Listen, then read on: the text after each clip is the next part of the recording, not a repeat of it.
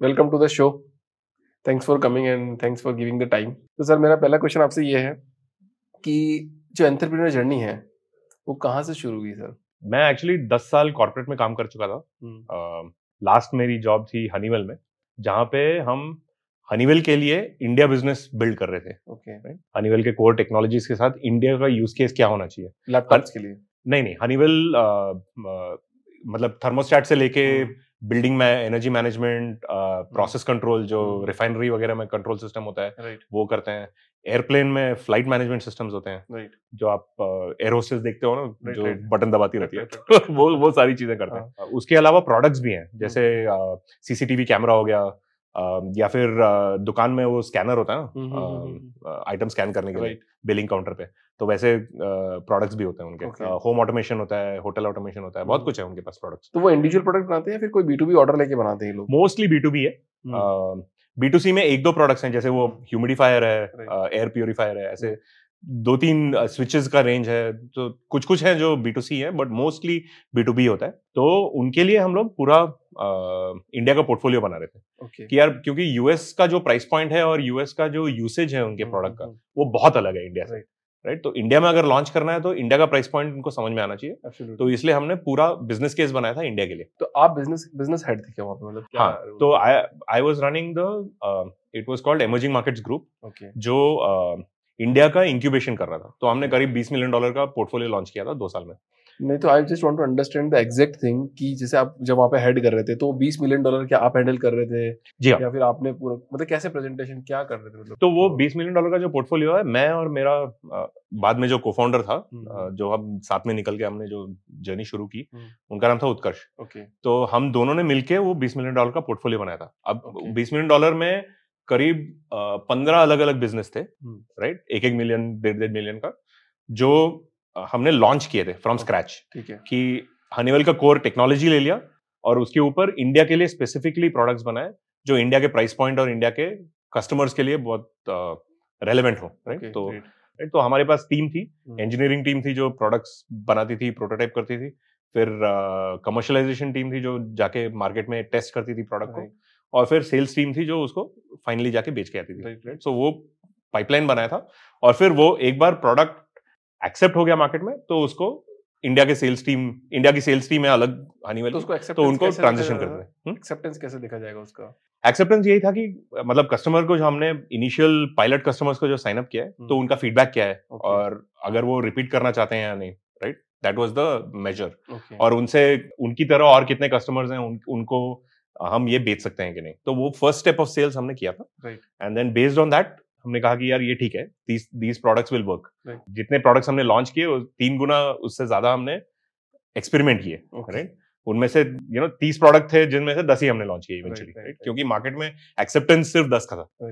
तो वो experimentation and incubation was something that we were doing तो फिर मतलब एंटरप्रेन्योर्स की जर्नी कैसे वहाँ पे कैसे तो यार वहाँ अंदर हनीवेल के अंदर ये कर रहे थे। हम्म, तो उत्कर्ष और मैं यू नो बाद में ऑफ़िस के बाद जाके यू नो चाय मारते थे एक एक ड्रिंक मारते थे कभी कभी तो बातें हमेशा हमारी ये थी कि इंडियन कंज्यूमर का बाइंग बिहेवियर क्या होता है? ये हमको क्रैक करना था राइट इसी के बारे में बातें होती रहती थी हमेशा हमेशा हमारी। और बिकॉज़ हनीवेल के प्रोडक्ट्स बहुत सारे रिटेल में भी थे जैसे वो सीसीटीवी कैमरा हो गया स्कैनर हो गया राइट ऐसे प्रोडक्ट्स होम ऑटोमेशन हो गया राइट ऐसे बहुत सारे प्रोडक्ट्स जो थे वो रिटेल चैनल्स में जाते थे तो Right. हमारे बहुत सारे रिटेल कस्टमर्स थे जिनके साथ हम काफ़ी. यू नो कॉन्वर्जेशन और ये करते थे। वहाँ पे वी डेवलप दैट इंटरेस्ट कि यार ये चीज़ एक्चुअली बाहर जाके हम कर सकते हैं। राइट अगर कंज्यूमर का बाइंग बिहेवियर अगर आप समझ सकते हो तो आप चाहे कुछ भी हो प्रोडक्ट आप उस इनसाइट से आप प्रोडक्ट्स लॉन्च कर सकते हैं कैसे मतलब अगर थोड़ा सी अगर सौ लोगों का समझ लिया या पाँच सौ लोगों का कंज्यूमर बिहेवियर समझ लिया तो उससे ज़रूर थोड़ी कि हम कुछ भी उनको बेच सकते हैं। हाँ तो बात यह है कि आपको स्पेसिफिक ऑडियंस प्रोफ़ाइल बनाना चाहिए सबसे पहले Right. राइट वो बनाते हैं हम लोग। हम्म। वो कैसे होता है? दो तरीके से होता है। हम्म। उत्कर्ष डिज़ाइनर है तो वो क्या करते हैं कि डीप कंज्यूमर ऑब्जर्वेशनल रिसर्च करते हैं या एथनोग्राफिक रिसर्च करते हैं। इसका मतलब ये है कि फॉर एग्ज़ाम्पल शॉपिंग मॉल में चले गए। और वहाँ पे यू नो बहुत सारे कस्टमर्स का बिहेवियर देखा कि कहाँ जाते हैं क्या देखते हैं क्या परखते हैं और उनका डिसीज़न मेकिंग कैसे होता है राइट सो कुछ कस्टमर से बात कर ली बट उनका जनरली बिहेवियर देखा कि जब उनको लगता नहीं है कि वो उनको कोई ऑब्ज़र्व कर रहा है तो उनका नेचुरल बिहेवियर क्या होता है? हम्म, ये वो बहुत सारे ऑब्जर्वेशनल रिसर्च टेक्निक्स यूज़ करते हैं राइट तो उससे हमें पता लगता है कि कस्टमर्स जो स्पेसिफिक मॉल्स में जाते हैं राइट हम लोग टारगेट ऑडियंस वाज कि मॉल कस्टमर है फॉर हाँ। राइट तो इन इन मॉल्स में किस तरह के कस्टमर आते हैं क्या देखते हैं क्या खरीदते हैं और क्यों खरीदते हैं राइट क्यों खरीदते हैं उनसे कभी कभी बात होती है कभी कभी उनके बॉडी लैंग्वेज से भी पता लगता है कि यार ये चीज़ उनको ज़्यादा पसंद आता है फॉर एग्ज़ाम्पल राइट सो ऐसे बहुत सारे टेक्निक्स होते हैं। लाइक फॉर एग्ज़ाम्पल हमने जब फ्लैट हेड्स लॉन्च करने की तो बस उस टाइम पे फ्लैट हेड ही क्यों सोचा आपने कि मैं फ्लैट हेड नहीं तो फ्लैट हेड्स बाद में आया। बट हनीवेल से जब बाहर निकले तो हमने सबसे पहले पेमेंट्स और चेकआउट का प्रोसेस सॉल्व करने की कोशिश की। तो हमने लॉन्च किया था एक मोबाइल ऐप जिसका नाम था Momo Momo mobile money everywhere तभी 2013 में जब हम निकले थे हम चाइना काफ़ी हनीवेल के काम से काफ़ी विजिट्स होते थे वहाँ पे ओके क्योंकि हमारा मैन्युफैक्चरिंग बहुत सारा चाइना में था तो प्रोटोटाइपिंग के लिए वहाँ जाते थे। हम्म, तो तभी हमने चाइना में देखा था कि यार ये अली पे और वीचैट पे जो चीज़ है फ़ोन पे सारे पेमेंट्स होते थे। लाइक जैसे अभी Q R code Q R code scan करके आप कहीं भी पे कर सकते हो राइट वो चीज़ वहाँ पे 2013 में चल रहा था ऑलरेडी राइट लोगों ने दुकानदारों ने एक्चुअली क्रेडिट कार्ड एक्सेप्ट करना छोड़ दिया था राइट जाओगे आप क्रेडिट कार्ड लेके तो बोलेंगे वीज़ा नो बस राइट मतलब हर आदमी फ़ोन से पे करता था right and that was a revolution वहाँ पे चाइना में वहाँ पे चाइना में ऑलरेडी हो रहा था। लेकिन दुनिया में और कहीं नहीं हो रहा था। इंडिया में भी नहीं था इंडिया में भी नहीं था। इंडिया में पेटीएम मोबीक्विक और फ्रीचार्ज थे तीन बिग प्लेयर्स मोबाइल पेमेंट्स में। और वो मोबाइल पेमेंट्स प्राइमरीली सिर्फ़ यूटिलिटी पेमेंट्स जैसे आपका इलेक्ट्रिसिटी बिल हो गया या फिर मोबाइल रिचार्ज हम्म। ये दो ही चीज़ करते थे राइट ऑफलाइन में रिटेल स्टोर्स में रेस्टोरेंट्स में वगैरह नहीं करते थे कोई पेमेंट्स हमने सोचा यार ये ये स्पेस बहुत ओपन है और अगर आप चाइना को देखो तो ये होने वाला है। इंडिया में तभी थ्री लॉन्च हुआ था दो साल पहले। तो इंडिया में ऐप इकोसिस्टम वाज एक्सप्लोडिंग हर दिन हज़ारों ऐप लॉन्च होते थे। हमने सोचा यार ये स्पेस जो है अगले दस साल में हम उस डायरेक्शन में जाने वाले हैं। क्योंकि इंडिया में डेटा सबसे ज़्यादा चीप है। और पेनिट्रेशन तो काफ़ी कुछ होने वाला है। जियो उसके बाद आया उसने तो मार्केट खोल दी। ट्रेंड हमें तभी अ, समझ में आया कि ये आने वाला है। तो हमने सोचा हम why don't be do this तो काफ़ी एक्साइटिंग था काफ़ी इंटरेस्टिंग स्पेस था। हमें पेमेंट्स के बारे में कुछ भी नहीं पता था और ना ही ऐप्स के बारे में पता था। हम तो टेक्नोलॉजिस्ट नहीं है हम मतलब वो डिज़ाइनर है और मैं हाँ। मैकेनिकल इंजीनियर हूँ यार और बिज़नेस वाला आदमी हूँ। कंज्यूमर एक्सपीरियंस से इसको तोड़ते हैं राइट तो हमने डिज़ाइन लैंग्वेज अपनी डिफाइन की जो बहुत ही यूनिक थी as compare to all the other payment apps. और हमने सोचा ये ये ऐसे एक यूनिक चीज़ बनाते हैं जो अ, अ, किसी और ने नहीं बनाया हो। सबसे पहले हमने लॉन्च किया था माइक्रो ब्रूवरीज में।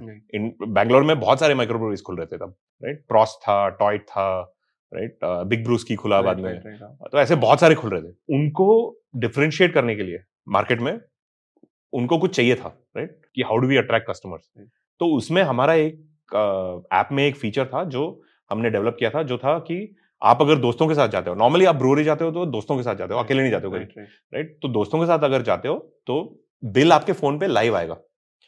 और फिर जितना आपका अमाउंट है आप स्प्लिट करके उसी ऐप में पे कर सकते हो हम्म। राइट और अलग अलग स्प्लिट्स होते हैं राइट इक्वल स्प्लिट करना है तो इक्वल स्प्लिट करो अलग अलग करना है तो अलग अलग करो ये किसी और ने नहीं दिया था? ये एक्सपीरियंस तो ये आपने उस टाइम स्टार्ट कर दिया उस टाइम पे स्टार्ट किया था ये हमने राइट तो वो चीज़ चल पड़ी राइट उनको रेस्टोरेंट्स को भी बहुत मतलब फ़ायदा मिला कि लगा कि कस्टमर्स को बोल सकते हैं कि यार हमारे पास कुछ इंटरेस्टिंग है। और बैंगलोर में तो टेकी लोग हैं यार तो सबके पास फ़ोन तो है और मतलब उनको बोलो कि नया कुछ ऐप आया है तो देर तो देर इज़ ऑलवेज कर लेते हैं, एक्साइटमेंट राइट हाँ। तो ट्राई करके देखते हैं। हम्म। तो ये चीज़ वहाँ पे चल पड़ी।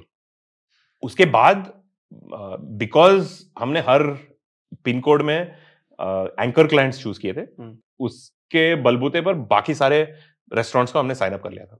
रेस्टोरेंट साइन अप हो गए उसके बाद सुपरमार्केट के पास गए। तो उस टाइम पे कितनी बड़ी टीम थी आपकी और कितने लोग काम कर रहे थे हमारे पीक के टाइम पे हमारे साथ करीब पचास लोग थे। That was the largest team का पैसा लगाया था इसमें ये नहीं सो ये शुरुआत में हमने खुद का लगाया था बट उसके बाद जैसे ट्रैक्शन मिला तो वीसी फंडिंग आ गई थी। अच्छा आपने वीसी फंडिंग उस वीसी फंडिंग उठाई थी? हाँ। ओके कितना अमाउंट अगर हमने वन मिलियन उठाया था। वन मिलियन आपने उस टाइम और इंडिया में अगले दस साल में ब्रांड्स बनने वाले हैं। अगेन ये इनसाइट हमने यूएस में देखा था कि कैसे हुआ था चाइना में देखा था कैसे हुआ था राइट ये बहुत सारे बेंचमार्क्स हमने देखे थे।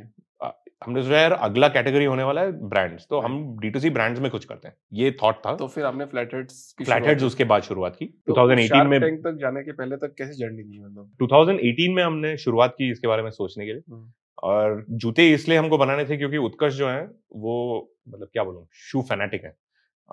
पागल है जूतों के पीछे। तो उनके तो पास वो पागल थे इसलिए बनाया क्या मतलब हाँ। कोई एक्चुअली आपने रिसर्च करी या फिर नहीं। नहीं नहीं रिसर्च भी की बट शुरुआत बाद मतलब पैशन की भी होती है सबसे पहले राइट. फाउंडर्स का ये भी होता है कि एक पैशन एरिया होता है जिसको यू नो जिस पे फोकस करना होता है। Absolutely नहीं तो यार पाँच साल दस साल की जर्नी तुम कैसे काटोगे? अगर आपको पैशन नहीं है उस स्पेस में तो। पर आपका तो नहीं था ना पैशन उसमें? तो यार मेरा fashion and apparel in general was a space that I was very interested तो डी टू सी ब्रांड का तो चस्का तो था Right. ये तो करना था।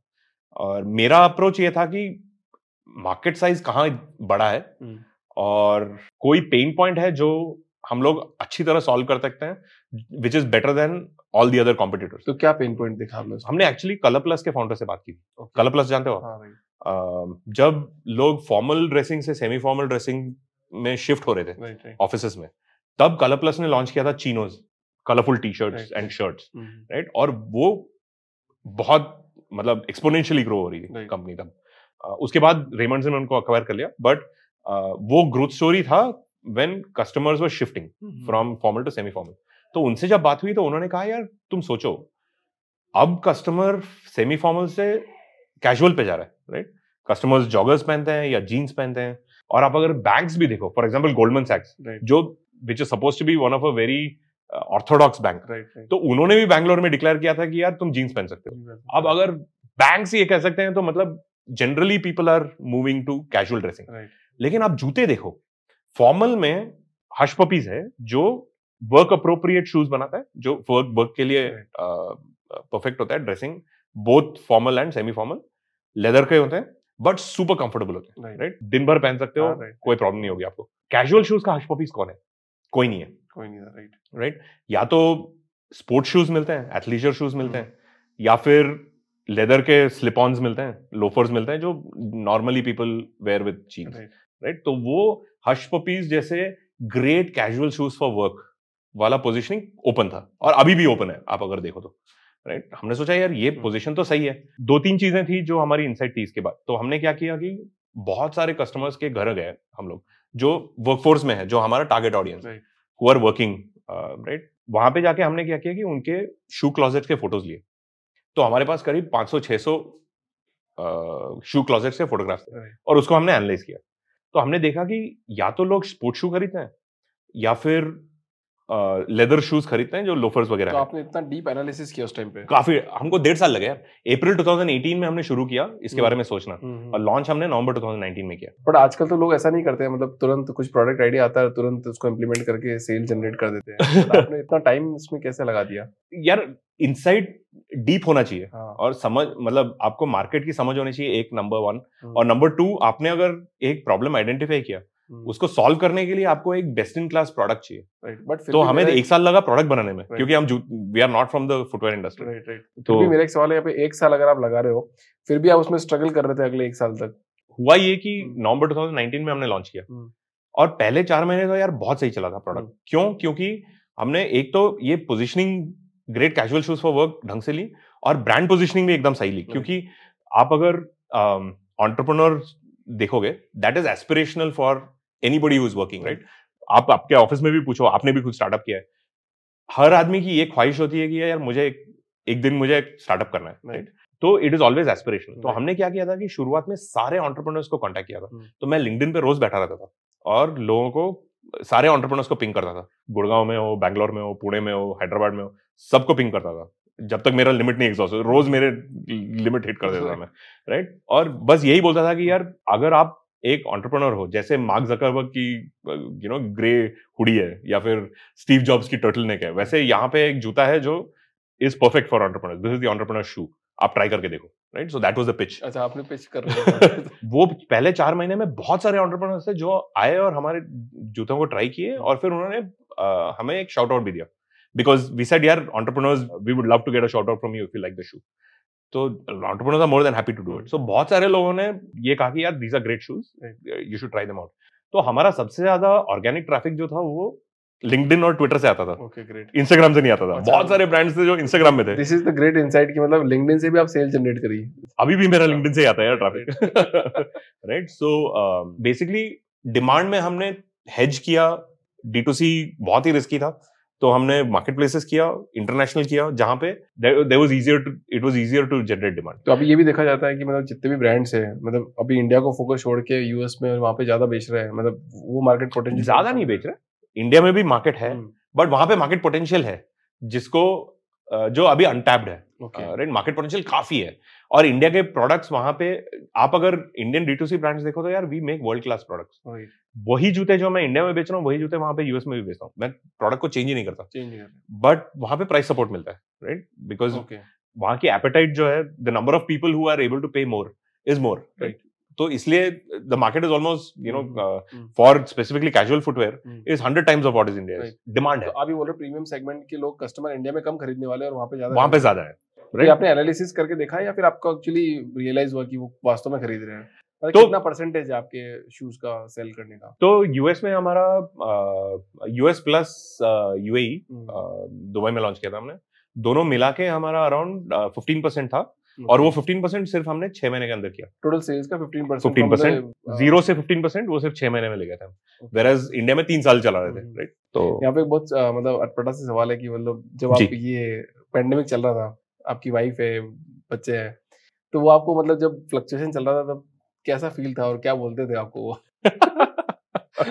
खराब फेस कौन सा आया था? मतलब ये पैंडेमिक डेफिनेटली मतलब। कैसा हिट किया आपको? मतलब क्या लगता था? फील आता था? क्या फील था? यार आप सोचो मैं एक जूतों का कंपनी चला रहा हूँ और जूते आप बेच नहीं सकते हो आप हम्म। शिप नहीं कर सकते हो क्योंकि एसेंशियल्स में नहीं आता है कमोडिटी राइट हम्म, और आप बैठे हो कि ठीक है पैंडेमिक एक महीना होगा उसके बाद खुल जाएगा नहीं हम्म। एक महीने का डेढ़ महीना हो गया डेढ़ महीने से दो महीना हो गया दो महीने से तीन महीने हो गया तो ये चल क्या रहा है राइट। आप you are basically sitting there saying यार ये खुलेगा कब हम्म। और खुलेगा भी तो मतलब कब तक ये चले, चलेगा राइट वापस आएगा क्या तो सर्वाइवल मोड में थे हम Right. कि यार अब क्या करें हम्म। हमारे सप्लायर जो थे वो मास्क बनाते थे तो हमने मास्क बेचना शुरू कर दिया मतलब कुछ भी करो लेकिन धंधा करो। सर्वाइवल के लिए हाँ सर्वाइवल के Right. फ़र्स्ट फ़र्स्ट लॉकडाउन में तो यही किया हमने। उसके बाद हम मतलब जब थोड़ा सा लग्जरी मिला कि यार थोड़े प्रोडक्ट बिक गए फ़र्स्ट लॉकडाउन खुलने के बाद।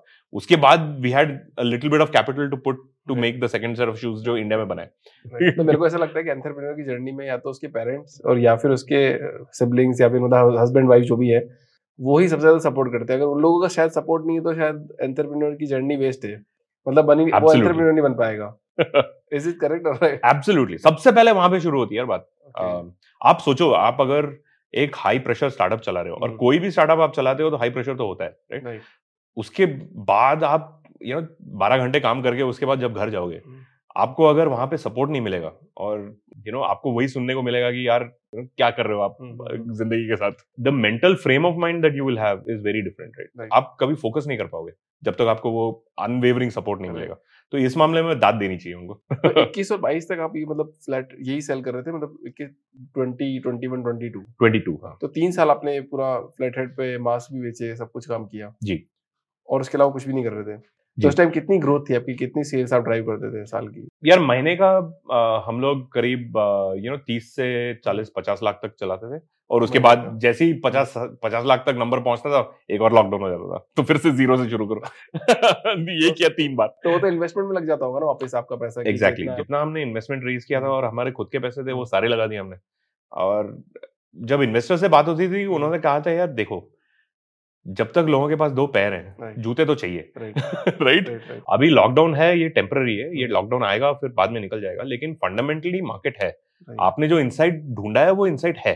Right. राइट डिमांड फिर से आएगा। राइट जब डिमांड आएगा तो आपको वहाँ पे पोजिशन होना चाहिए कि डिमांड ले लो। राइट राइट ये हमने हमेशा अपने मन में रखा और तीनों लॉकडाउन के टाइम पे यही यही कोशिश की कि जब डिमांड वापस आया तो we should hit it properly right right price point right channel जितना हो सके करो। लेकिन दो तीन गलतियाँ की हमने। हम्म। एक हमें ऑफलाइन जाना चाहिए था राइट क्योंकि ये प्रोडक्ट जो हमने बनाया था ये बहुत ही टच एंड फील वाला प्रोडक्ट है. राइट क्योंकि उसका एक तो हमने जूता बहुत ही हल्का बनाया था right it was less than 500 grams तो आप जब उठाओगे तो यार मोजे की तरह होता है इतना, इतना हल्का होता है। में फील नहीं होगा। पाँव में बिल्कुल फील नहीं होता उसका वेट और दूसरी चीज़ जो मटेरियल बनाया था हमने वो बहुत सारे नेचुरल मटेरियल्स यूज़ किए थे जैसे बैम्बू लिनन बनाना फाइबर ये फाइबर्स की खासियत यह है कि वो स्वेट को वीक करते हैं Okay. जैसे आप ड्राई फिट पहनते हो ना जिम में राइट तो वैसे मटेरियल होता है वो जो ऑटोमेटिकली आपके पैरों के स्वेट को बाहर निकाल देता है।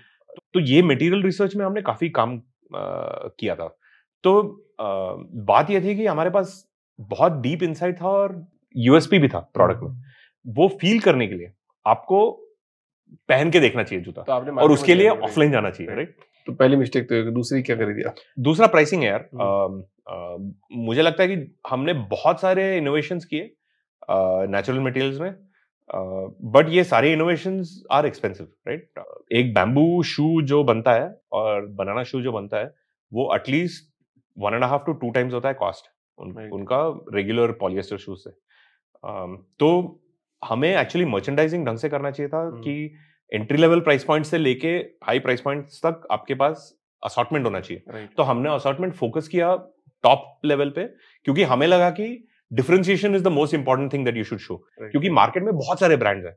आप अलग कैसे हो ये चीज़ दिखाना बहुत ज़रूरी है। Right. ये हमारा दिखाना पड़ता है कि आप अलग किस अलग कैसे हो राइट ये गलती हो गई हमें बैलेंस करना चाहिए था राइट दोनों तरफ़। तो वो दूसरी गलती हुई। जैसे अमन तो कह रहे थे ना फोर पीस में गलती है। Right. अब फोर पीस में यही है राइट वहाँ पे कैसा था? वहाँ पे भी सारे लोग खड़े थे शार्क टैंक में आसपास तो वहीं खड़े थे या फिर कोई नहीं था? कहाँ? पिच के अंदर? वो शार्क टैंक के अंदर। नहीं बस वही शार्क्स होते हैं हाँ। और कैमरामैन होते हैं हर जगह पे। हाँ कैमरामैन है ना हाँ बहुत सारे। मतलब सब स्क्रिप्टेड था या फिर अनस्क्रिप्टेड था? नहीं नहीं completely unscripted completely unscripted the three minute pitch जो शुरुआत में पिच हाँ। होता है ना वो रिहर्स्ड होता है। हाँ।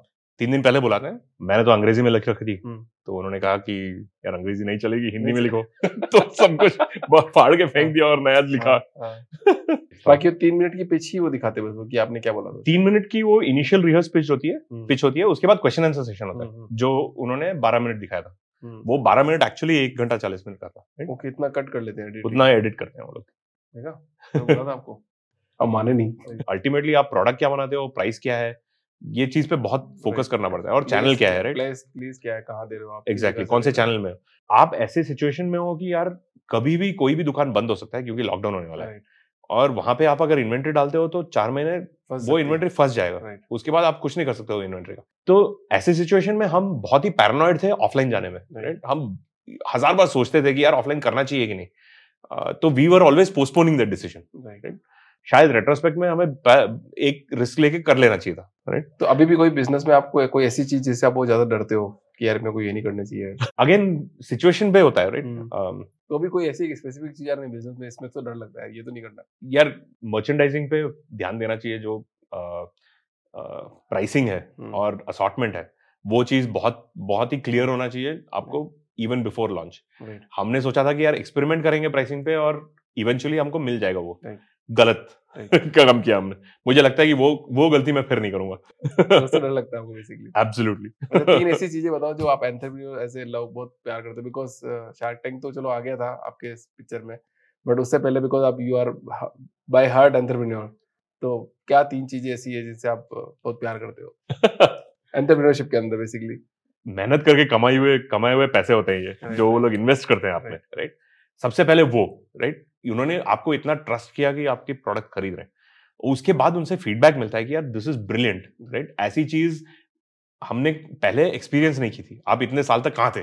पहले आना चाहिए था आपको राइट right, right. जब ऐसा फीडबैक मिलता है तो that is one of the most joyous moments for for an entrepreneur creating something new and getting feedback from the customer right that is मतलब आप चाहे कितने भी बुरे टाइम से गुजर रहे हो जब आपको ऐसा एक फीडबैक मिलता है कस्टमर से तो यार इट मेक्स योर डे मतलब यार ठीक है अगले एक महीने तक रगड़ लेंगे ये एक फीडबैक की वजह से।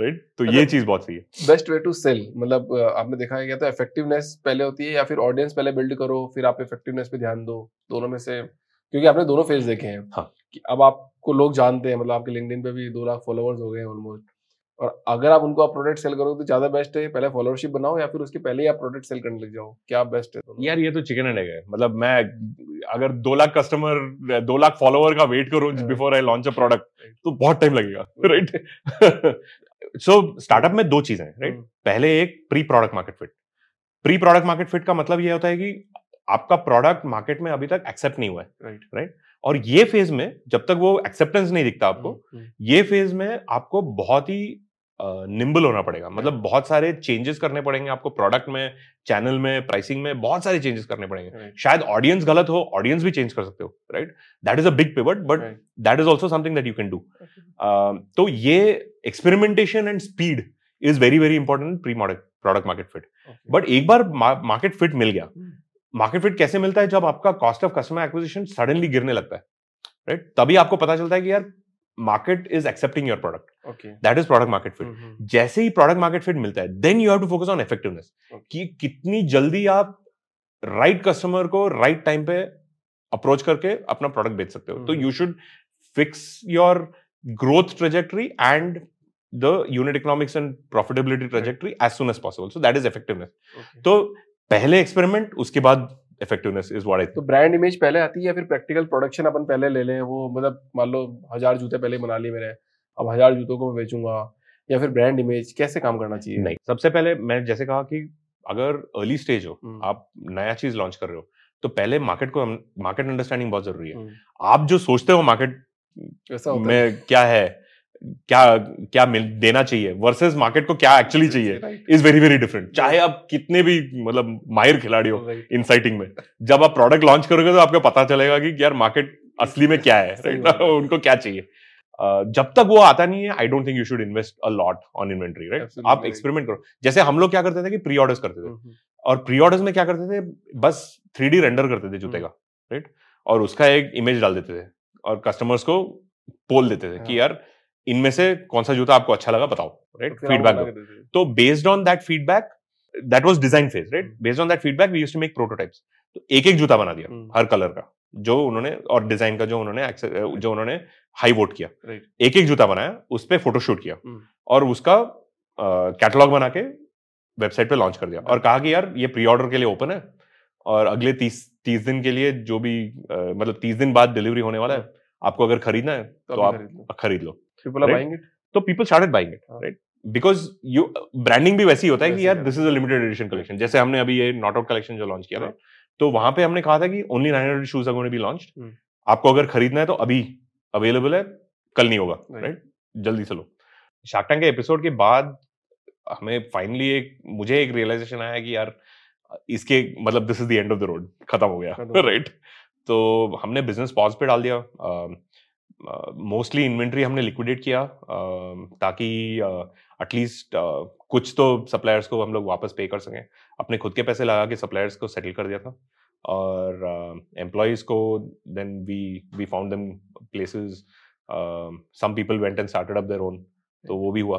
और बेसिकली बिज़नेस को पॉज कर दिया था बिल्कुल बॉस कर दिया एकदम। और uh, इन्वेंट्री कहाँ पड़ी थी इस टाइम घर पे पड़ी थी? घर पे पड़ी थी। सारी घर पे? तो कमरे सारे आपने शूज़ से भर दिए? जी दो दो कमरे थे तो तो दो रूम थे। मतलब अब क्या करेंगे कैसे बेचेंगे अब तो ऑर्गेनिकली ट्रैफ़िक तो आता था हम्म, क्योंकि मतलब brand was still known right लोग ब्रांड को जानते थे तो every now and then orders आते रहते थे जो हम्म। हम लोग घर से फुलफिल करते थे। बट वेरोज का एक्सपेंस हम उठा नहीं पा रहे थे तो हमने सोचा यार घर पे ले लेते और फिर घर से शिप करते थे। तो यही कर रहे थे हम। तो यू नो छह महीने की बात। तो वो छह महीने यही कर रहे थे। स्टेटमेंट दिया था शार्क टैंक में मेरे को याद है कि आपने बोला था कि यार ये अभी हो नहीं रहा है इसका मतलब ये नहीं है कि मैं कर नहीं सकता हूँ। क्योंकि मैंने ऑलरेडी मतलब बीस मिलियन का पोर्टफोलियो मेंटेन किया है या फिर बहुत बड़ी बड़ी कंपनी में काम किया है।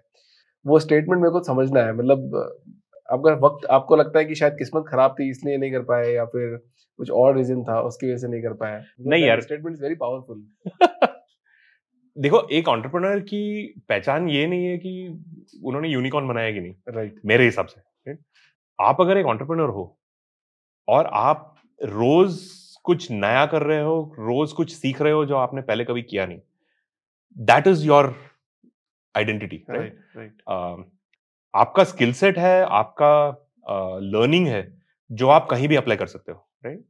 uh, आपने खुद कहा कि आपने दस बिज़नेस खड़े किए इसके Right. पहले और दस बिज़नेस ट्राई किए जिस Right. जिसके बाद आपने ये माई हाउस स्टोर शुरू किया और अपना इन्फ्लुएंसर मार्केटिंग कंपनी शुरू किया।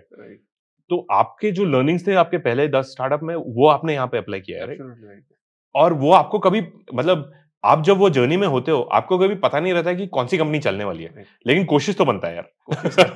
राइट करते रहना पड़ता है। तो कोशिश करते रहना पड़ता है। वो जर्नी जो है वो हर ऑन्टरप्रनर को मतलब they have to go through it it is a journey that everybody has to go through और वो स्ट्रगल और वो लर्निंग जो है वो इम्प्लीमेंट करते करते आपको एक एक ऐसा मोड मिलेगा जहाँ पे you know where I say luck is when preparation meets opportunity right आपको प्रिपेयर्ड रहना पड़ेगा और आपको वो अपॉर्चुनिटी ढूंढता रहना पड़ेगा।